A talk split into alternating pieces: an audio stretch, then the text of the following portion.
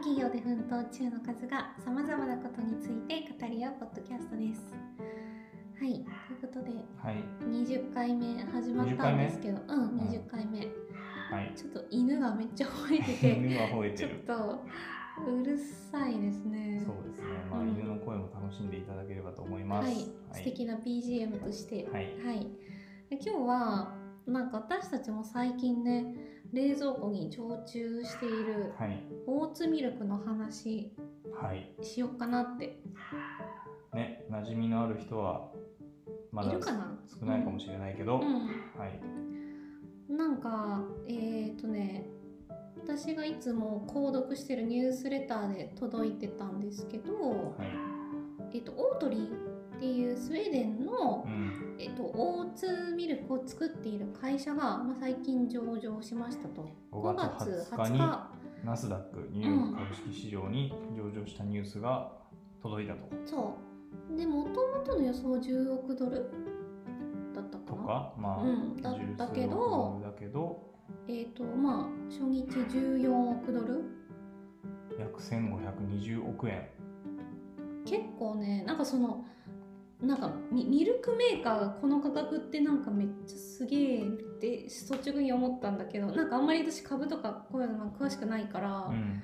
ちょっとその分かんないんだけど感覚が、うん。ふ普通に数字だけ見るとで普通だってミルクメーカーでこの価格、そうね。ナスダックでみたいな、うん、まあオートまあ調べるとまあ主にそのオーツミルクを販売しててうんうんでまあ他にも多分そのオーツ食品とかはい。も多分出してるのかな、うん、で1994年に設立されたスウェーデンの食品会社で、えー、とそのオーツミルクっていうのは、まあ、オオーツオーツ麦から作られた、まあ、そのプラントベースの、まあはい。豆乳とかアーモンドミルクとかそういったものの、まあ、牛乳の、まあ、代替えというか、ん。まあ、そういうプラントベースのミルク。はい。でまあ最近流行りの、うん。まあ、ちょっとサステナブル的な、はい。そういう観点からも、まあ、結構ね注目されてるうん。っていうのが多分、まあ、この価格の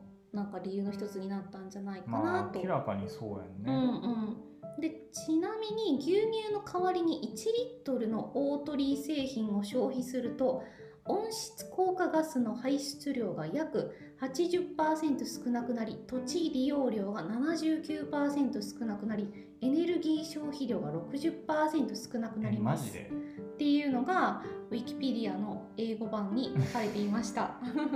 えっと我々最近オーツミルクを毎日消費してるけどう、ん。オーツミルクのおかげで、うん。まあ、そもそもそんオーツミルクの前からね。あのミーとかはアーモンドミルクを率先して飲んだりしてたけど、うん何本ぐらい？まあ 10, 10リットル近く消費してるかなオーツミルク。そうね、うん。だからめっちゃ貢献してるってこと？そうかもしれない。そう。でまあ日本だとうん。まあこういうプラントベース系だと多分あのソイミルク豆乳が一番ねそうだ幅利かせてる感じ、歴史は長いやろ、うん、だと思うんだけど、うん。アメリカでは、えっと、こういう類のものだとあのアーモンドミルクが一番多くて、その次がオーツミルク。あえ豆乳よりもアうん。ーモンドミルクの方が多い。多い。うん。へえでなんかね私が見たちょっとねななんだったっけな？ちょっと何の記事か忘れたんですけどなんかそのソイミルクが多分アメリカで一時うんなんかその何？遺伝子組み換え？はいの大豆とかがはい多分めっちゃ広まってなんかそういうなんかあんまなんかポジティブなイメージが多分あんまりないんじゃないかみたいな。ああなるほどね。確かに大豆って遺伝子組み換えではありませんみたいな。うん、めっちゃ書いてるよね。そうそうそう。でまあ日本の大豆日本もね大豆って輸入がほとんどやから、うんうん。大体ね、遺伝子組み換えれない、かっこカナダとか、うん。書いてたりするんだけど、まあなんか多分そういう背景もあるのか、うん。まあアーモンドミルクが一番こう、まあ王者。へえそうなんや、らしい。へうん。ー日本はあれかなやっぱ豆腐食べるからかな。そうなのかな。うん大豆に対するなんか信頼感。ね。納豆豆腐味噌、うん。は いそうそうだね。大豆製品とりあえず食っとけば健康になれるみたいな、まあ、確かに。けどなんか正直、まあ、こういうプラントベースのものってうん。なんかまあ豆乳って結構さめっちゃ豆。はい。正直こうの飲みにくい感じが飲みにくい。だからあの思うんだけど。何？あの有名なさ豆乳。何？気分、気分、うん。あ有名なさ豆乳のはいブランドというかさ、はい。あのれなんかいっぱい味出てるあそうやつそうそう。そう紅茶味とかの。バナナが一番好きやって、うん。バナナめっちゃ飲んでて、うん。あのふこう家にたまたまピュアなやつがあって、はいはい。飲んでまずってなった。えまずってなって飲まれへんかった。いやだからねなんか逆に私思ったんだけど日本ってそういう豆乳そのプラントベースのミルクうん。イコールとニアリーイコール豆乳ぐらいの多分イメージがあってで豆乳って結構飲みづらいよねうん。っていうところから多分こういうプラントベースのミルクってあんまり美味しくないんじゃないかみたいな、はい。多分先入観うん。が、ね、もしかしたらあるかもしれないんだけど正直オーツミルク私は普通の牛乳より美味しいかなと思うんだよね。なんか牛乳だとなんかこう重すぎる時はがあるから、なんかそういう時にこうオーツミルクくらいがちょうど良いみたいな。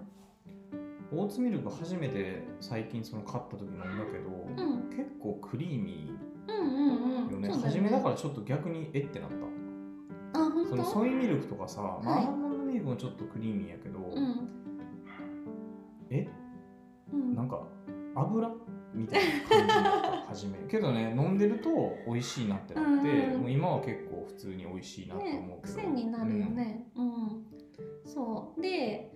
まあなんかねさっき話した、まあ、温室効果ガスとかうん、うん。なんかそういう環境にも良いみたいなところがまあなんかその最近のなんかうん。人々のね、はい、なんかその商品を選ぶ時のうん、なんか理由の一つに多分なってる感じがあって。そうね、まあ、あんまり日本はそこまでそういう感覚ってあんまりなんか要請されてない気がする、うん。うん、えうん。おる知り合いにビーガンの人とか？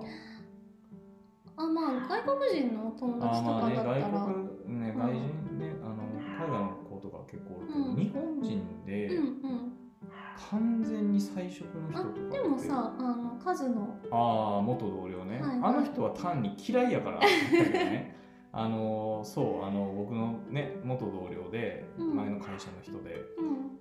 魚も食べれない、うんうん。肉も食べれない、うんで野菜しか食べれないと好きな寿司のネタは芽ネギですって人がいて そう。そうそうで私ねその方とお会いしたことあるんだけど、なぜかね恵比寿の焼き鳥屋行ったんだよね。そう。食べその人は何食べた？らだから卵とかも食べられへんのかななんかほんまに何も食べれなくて、うんうんでそのねまあ結構気さくな職場やったからうん。あの駄菓子とかってねはい。あのかまぼこみたいなすり身を肉に見せたのを出したりしてる駄菓子とかがあって、どこまでがセーフなのかみたいなのをこうトライさせてたとかあったけど、うんうん結構なんか何？罰ゲーム？いやあの普通に机の上にそっと置いたりして でそれでこう食べてもらって無理やり、まあ、ほぼ無理やり食べさせてう、んうん。わーってなってて今思うとすごい申し訳ないことしてるし、そうだね。うまあだからまあでもそんなにいないか完全にだからなんかうそういうそのにまだまだその日本人の意識の中で、うん。その例えばミルク並んでて、まあ、そのプラントベースの方が並んでて、うんうん。だからこっち選ぼうっていう感覚はなんかそこまでないんじゃないかなと、うんうん最近さアーモンドミルクとかの CM とかがしててさそれこそアーモンド生活みたいなやつアーモンド効果かな。アーモンド効果か。うんうんあれとかも多分別にそういうのじゃないよね。まあ美味しいみたいな感じでさ、うん。まあ、あれとか、まあ、ちょっとね添加物入ってるから、うん。まあ、普通に味がまあ普通に美味しいうん。っていう感じやから、うん。なんかまだそういう意識でうん。そもそも知らん人とかもいっぱいいそうこういう話を。ああそうだよね。うんうん。なんかうーんま私がか思うのはなんかその海外のやっぱりはい。スーパーとかの方がなんかこうセレクションがやっぱ多いというかでアレルギーの人とかに向けた商品があったりとか、で日本って多分そういうアレルギーとか持ってる人って多分今まで多分めっちゃ苦労してきたと思うんだよね。なんか別にその、まあ、アレルギーだけじゃないし例えばそのねえっと、何かの宗教に入ってて、はい。特定の食べ物を摂取しないってもう決めてる人とか、まあだからそういう何？食のなんだ、マイノリティ？うん、はまあ生きづらいやろうね、うん。うん。っていうのはまああるからまあなんかそういうなんか選べるものが増えるっていうのはまあうん。いいことかなって思うしなんかその子供の頃とかにうん。こう、なんかとりあえず体にいいんだから牛乳を飲みなさいみたいな親の謎の、あれって世界共通なんかな？あの牛乳振興ってあるよね絶対日本って。多分あの給食に出るからやと思うね。ああまあ私栄養士さんが給食とかに出すみたいな、うんうんうん。まあ、栄養士、まあ、プロフェッショナルやんか、うんうん。それが出すっていうのの進行。まあ昔からね牛乳ってまああのほんまに昔、まあ、自分も経験しながら脱脂粉乳とかさ牛乳に似せたものとかもあってだから牛乳に対するなんか信頼感っていうのは多分なんでなんだろうね。あれって海外とかどうなるね聞いたことないね。牛乳に対する信頼感の国別 調査みたいな。ニッチすぎる。そう。けど結構そういうのになんかつながるよね。なんか牛乳至上主義みたいなのちょっとあるやん。うん。いやなんか私ね今日ねなんかなんかこれ見てああちょっと牛乳って飲むのちょっと嫌だなって思ったのがなんかその何？別の生き物のなんか乳を飲むのは人間だけだみたいな。はいはいはい。なんかそういうのをなんか見たことがあって、うん。確かにそう考えたらめっちゃ気持ち悪いなと思って。ただまあそれ言い出したらさ、うん。バターとか大丈夫？チーズとかさ大丈夫かな、ちょっとそこまで言っちゃうとあれなんだけど、うんまあまあ、ダイレクトにね液体、うん。でまああの乳って基本あの血液が変換されたものだから、はいまあ、そう言われるとちょっとねちょなんかううってなっちゃう、しかもなんかその日本人ってこう結構胃腸がなんか、まあ、弱いじゃないけど、はいはいはい。その乳糖不対症って言って、うん。その乳製品あんまりこうちゃんと消化できない、って言われてるね、うん、っていうからなんかちょっと牛乳飲んでお腹ゴロゴロしちゃうみたいな人は、まあ、単純に合ってないからうん。それでもそういうでも乳製品みたいなものが、ね、飲みたいみたいな時は、こういうオーツミルクとかめっちゃいいうん、そうね。と思うよね。まあ、ただやっぱ一個思うのはうん。あの牛乳ってまあ成分無調整うん。のやつがあって、まあ、うん。基本あれ加熱処理して、あの今ってもう処理しないといけないけど、はい。まあ、成分無調整ですと、うんうん。でソイミルクも豆乳も成分無調整あるやんか、うんうんうん。そうオーツミルクとあのアーモンドミルク手加えてないやつ高すぎ。高すぎる問題がある。いやマジで。それがね結構ねやっぱりまだそう浸透しない理由の、まあまあまあ確かにそうかもな。価格の問題そかうあのアーモンド効果とかって1リットル、まあ、ちょっと高いぐらいあの普通アーモンド効果は、うんうん1リットル多分200あじゃあうんもうちょっとするか、1リットル300円ぐらい300円か300円ちょっとぐらいかな、うんうんまあまあ言うて100円ぐらいやからまあええかみたいな感じやけど、うん。あれ結構ねあの見ると、うん。まあ、そこそこ何か入ってますっうんていうのがあうんって、そうだね。で何も入ってないとかの結構ピュアなオーガニックとかになるとうん。600円、700円ぐらいするから、そうだね。うんうん。いやそうなってくると牛乳の3倍か4倍近いってなると、うん。なかなかきついし、うん。オーツミルクも多分まだそんなもんじゃないそうだね。このオートリーのオーツミルクもだいたい多分そのくらいの価格。今ねちょっと日本ではなかなかこう手に入らない。アマゾンでもねずっと在庫切れになってる。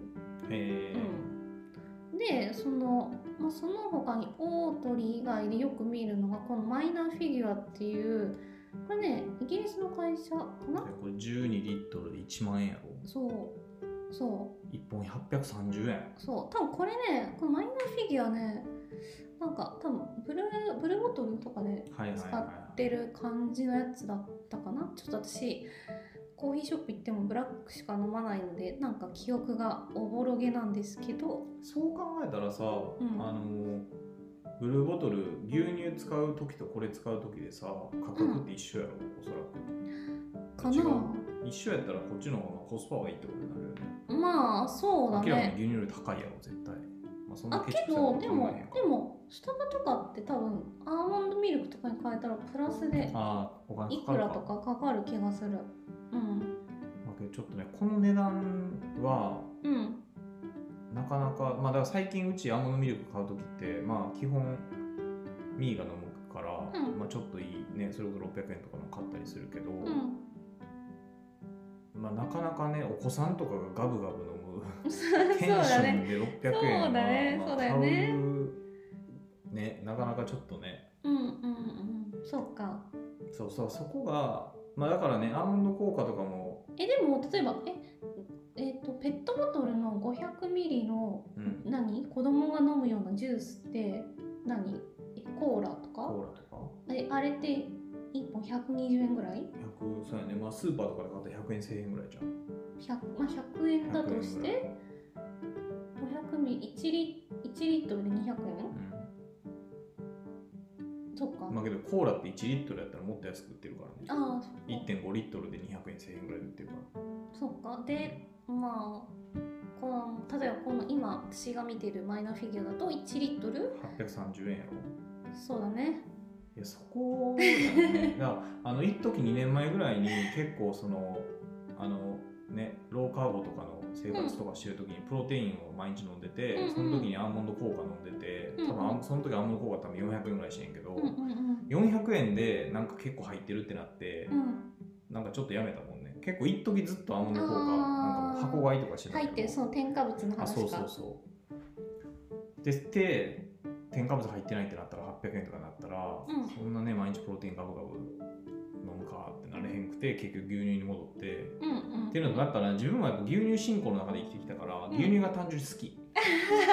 やっぱね味は牛乳が一番美味しいと思ってる。あー、うん。そっかそっか。なんでこれミルクって言うんやろうね。うんうん。あそうあと今さその今日本の牛乳進行をふと思い出したんだけど、うん。そう海外の牛乳美味しくないじゃん。ああそう。それはそう。めっちゃそう。だからだから日本の牛乳が美味しすぎるんだ。あー確かに。海外の牛乳めっちゃ薄いしね。なんかうん。淡白やし、あと一番気になるのってあの常温で置いてるやん。あそうあれめっちゃ気になる あれね海外行った時に あのそれこそね住んでた中国とか常温で置いてて、うんそれめっちゃ気になってなんか飲みたくなくなんねんなんかもう牛乳イコール冷蔵庫で保存するものってあるから、ガロンドーン常温で置いてるやんか。あれがめっちゃ気になる。確かにそうだね。そう。結構そこは大きい。確かにそうかもね、うん、そうだから牛乳美味しすぎるね。海外で飲むミルクがそもそもこうなんていうかまあそのプラントベースになんか移行してもいいぐらいに。別にそんなにめっちゃ美味しいクオリティうんじゃないからだからなんか浸透しやすいのかもね。にむしろなんか近いかも豆乳とかにあのなんか薄い味。ミルクの方がってことでしょ、うん、うん海外の牛乳って。まあもちろんねなんか手間暇かけて美味しい牛乳とかって多分お金払えばあるんやと思うけど、うんうんうん。結構スーパーとかでポンと置いてるやつ買ったらうん美味しくなってなるうんよね、うん。そういやだから私も、うん、なんか海外行ったら絶対にミルクは飲まないものの一つなんか嫌な思い出がいっぱいあるから、うん確かに。それはあるかうんもね、うん。うんまあ、やっぱその価格とあとまあその意識その環境に対するとかサステイナブルに対する意識みたいなのがうんうんうんもうちょっと上がると、うん。まあ、どんどんこう使う人も増えてうんくうんうんるし、まあ、けど味はどうにかなるんかな。美味しくなるとかなる。いや牛乳もさその国によってさ、全然その味とかうん。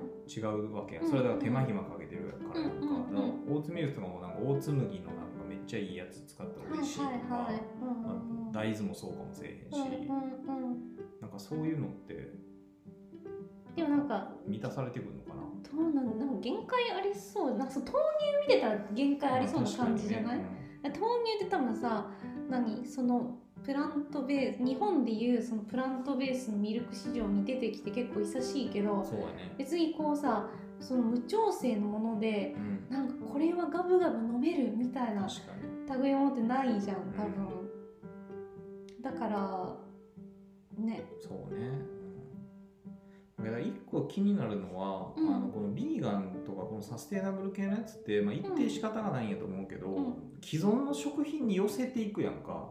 代替として売るけどさ、うんうん。もはやその別に代替じゃないやん全然。うんうんうん。オーツミルクとかその豆乳まあソイミルクとか、うん。ミルクってつけらんでよくないって思う 確かにミミルクなのかっていう問題があそうそうそうそう。るねだから代替っていうところでそこでだからなんかせき止めてしまってる気がする。ああまあ確かにそうかも。なんか全く別の新しい飲み物として売ればいいのにミルクってついてるから牛乳と比較しちゃうみたいな。そう。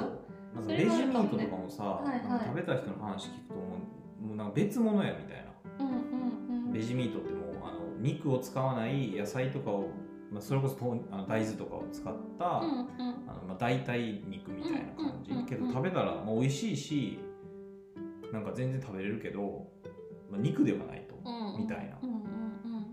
なんかそういうところ。だからそれをそもそもその肉の代替っていうんじゃなくてあっていう話だよね。あれいつかブランドのそのマーケティングの転換点が来るのかな。今ってもう完全に代替的に寄せてるからまあけど初めは多分入り口はそうやと思うね。初めはもううそういうのじゃなかったら得体の知れないものすぎて、ん。えってなるから、うんうん。だからまあ何でもさ例えば最近そのサステイナブルで出てくるので昆虫食も結構そうや、はいはいはい。昆虫食もなんかねエビに似てるとかさ、うん。エビの代わりにみたいなとか、うん。そういうなんか大ね、まあ、人間って比喩してやっぱりその理解するからさ、うん。だから代替っていうのはね、まあ、近づけてるっていう意味であれやけどなんかねそれでなんかちょっと首絞めてる気もしなまあ確かに言われてみると確かにそうだね。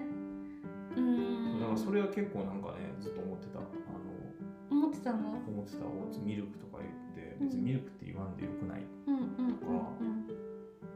まあねまあ逆にじゃあなんて言うんっていうアイデアは別にないんですけど。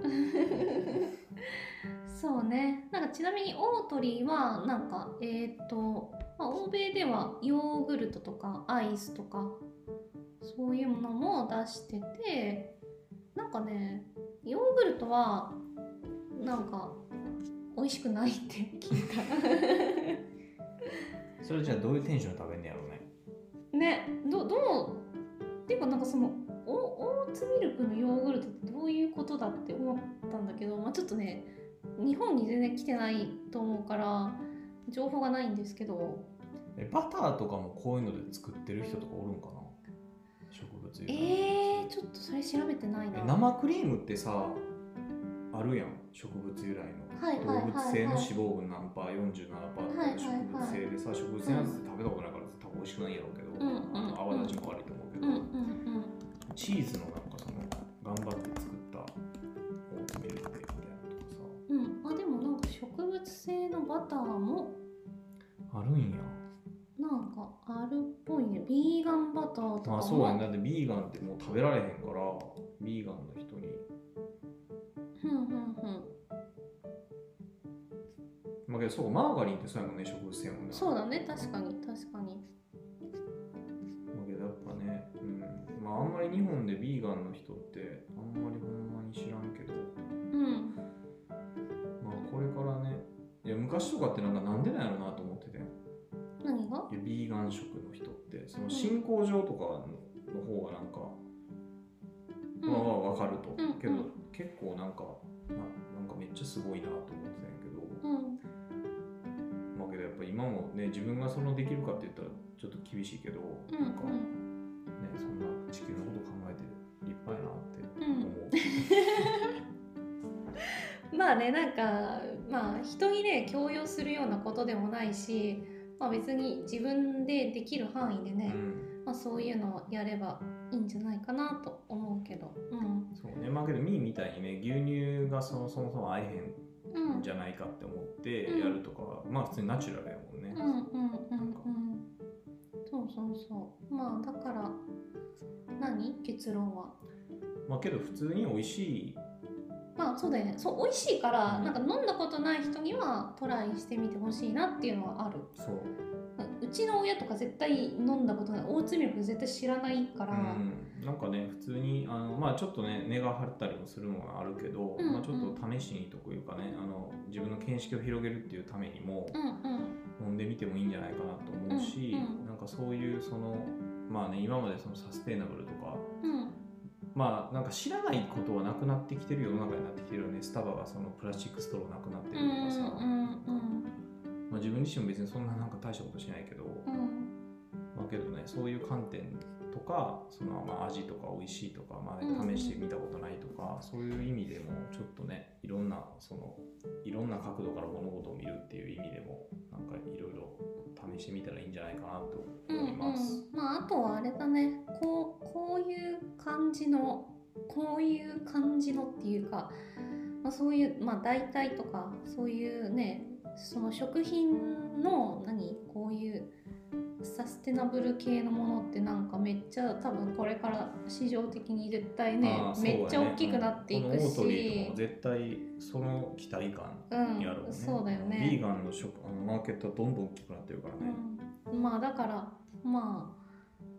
試してみて損はないんじゃないかなと思います。そうね、うん。世の中の流れを知るっていう意味で。も、うん。うんはい。ということで今日はえーとオーツミルクを作っているスウェーデンの会社オートリーが、まあ、ナスダック上場したよっていうニュースからオーツミルクのお話をさせていただきました。はいえー、と感想やフィードバックなどがあればアンカー経由でボイスメッセージで、えー感想いただくか Apple Podcast などのレビューなども書いていただけると非常に励みになります。なります。はい、ということで今日は以上でございます。では皆様来週またお会いしましょう。バイバーイ。バイバイ。